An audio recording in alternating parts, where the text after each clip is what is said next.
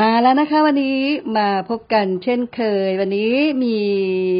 ฝากไว้จากคุณ don't think twice นะคะ don't think twice ค่ะ เขียนมาว่าถามหน่อย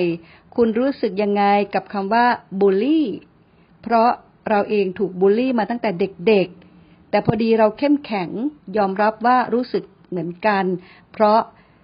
เวลาถูกบูลลี่นะคะ รู้สึกเหมือนกันแหละ เวลาถูกบูลลี่ แต่ไม่แสดงออกทำเป็นไม่ใส่ใจก็จบอ่าเป็นเรื่องที่ยิ่งเรามีสื่อเนาะเรามีสื่อของเราเอง เรามีช่องทางที่เราจะแสดงออก เรามีเรียกว่าเนี่ยบางคนก็บอกว่าเนี่ยคือ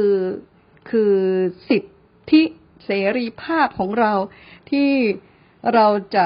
ให้ความเห็นหรือว่าเราจะแสดงออกยังไงก็ได้ มันก็เลยเป็นช่องทางที่ทำให้เกิดอย่างเงี้ยขึ้นมา อันนี้พูดแค่ในประเด็นของการบูลลี่นะคะ การบูลลี่เนี่ยไม่มีแค่เมืองไทย มันมีทั่วโลก มันมีทั่วไป การใช้จุดด้อย ใช้ปมด้อยของคนอื่น มาเป็นเรื่องทำให้คน สนุกสนานทำให้คนในสังคมแสดงความคิดความเห็น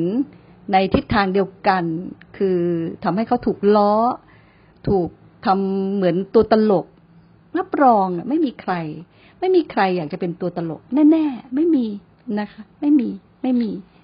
ไม่มีแน่ คุณ don't think twice เนี่ยก็บอกว่า คุณรู้สึกยังไงกับคำว่าบูลลี่ เพราะเราเองถูกบูลลี่มาตั้งแต่เด็กๆ แต่พอดีเราเข้มแข็งยอมรับว่ารู้สึกเหมือนกันแหละ เวลาถูกบูลลี่ แต่ไม่แสดงออกทำเป็นไม่ใส่ใจก็จบ ตรงเนี้ยค่ะ ที่สนใจคุณ don't think twice เนี่ยนะคะ ที่บอกว่าทำเป็นไม่ใส่ใจก็จบ ตรงนี้ก็เป็นอีกทางหนึ่งที่จะชวนคุณ don't think twice นะคะ ว่าการที่เราบอกว่าเราทำเป็นไม่ใส่ใจ คือคุณบอกแล้วล่ะ ว่าคุณรู้สึก คุณรู้สึก คุณรู้สึกเหมือนกัน เวลาถูกบูลลี่ แต่ไม่แสดงออกทำเป็นไม่ใส่ใจ แล้วก็บอกว่าแต่พอดีเราเข้มแข็งนะคะ ก็ชื่นชมที่ที่คุณ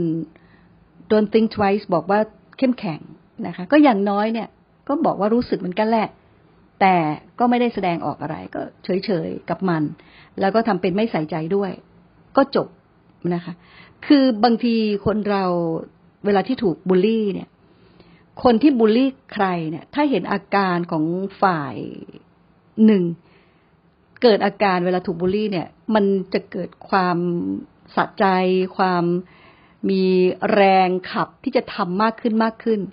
แต่ในขณะที่อีกฝ่ายหนึ่งเขาเฉยๆเขาไม่สนใจ ก็บางทีก็เออ ล่าทับกลับไป ไม่มีประโยชน์อะไรที่จะไปบูลลี่ อันนี้ก็เป็นทางออกอีกทางหนึ่ง แต่ว่าเราต้องเยียวยา เยียวยาตัวเองให้ได้นะคะ สิ่งที่คุณ don't think twice เขียนว่าทำเป็นไม่ใส่ใจเนี่ยคำเนี้ย คือสะดุดนิดหนึ่งนะคะ คือสะดุดนิดหนึ่ง คือสิ่งที่ทำเป็นเนี่ยมันต้องทำใจด้วย มันทำใจว่า เออ คนเราก็เป็นอย่างเงี้ยเขาคนที่ชอบบูลลี่คนเนี่ยเขาก็เป็นอย่างนั้นของเขาเอง มันเป็นธรรมดา เป็นธรรมชาติของเขาอย่างนั้นเอง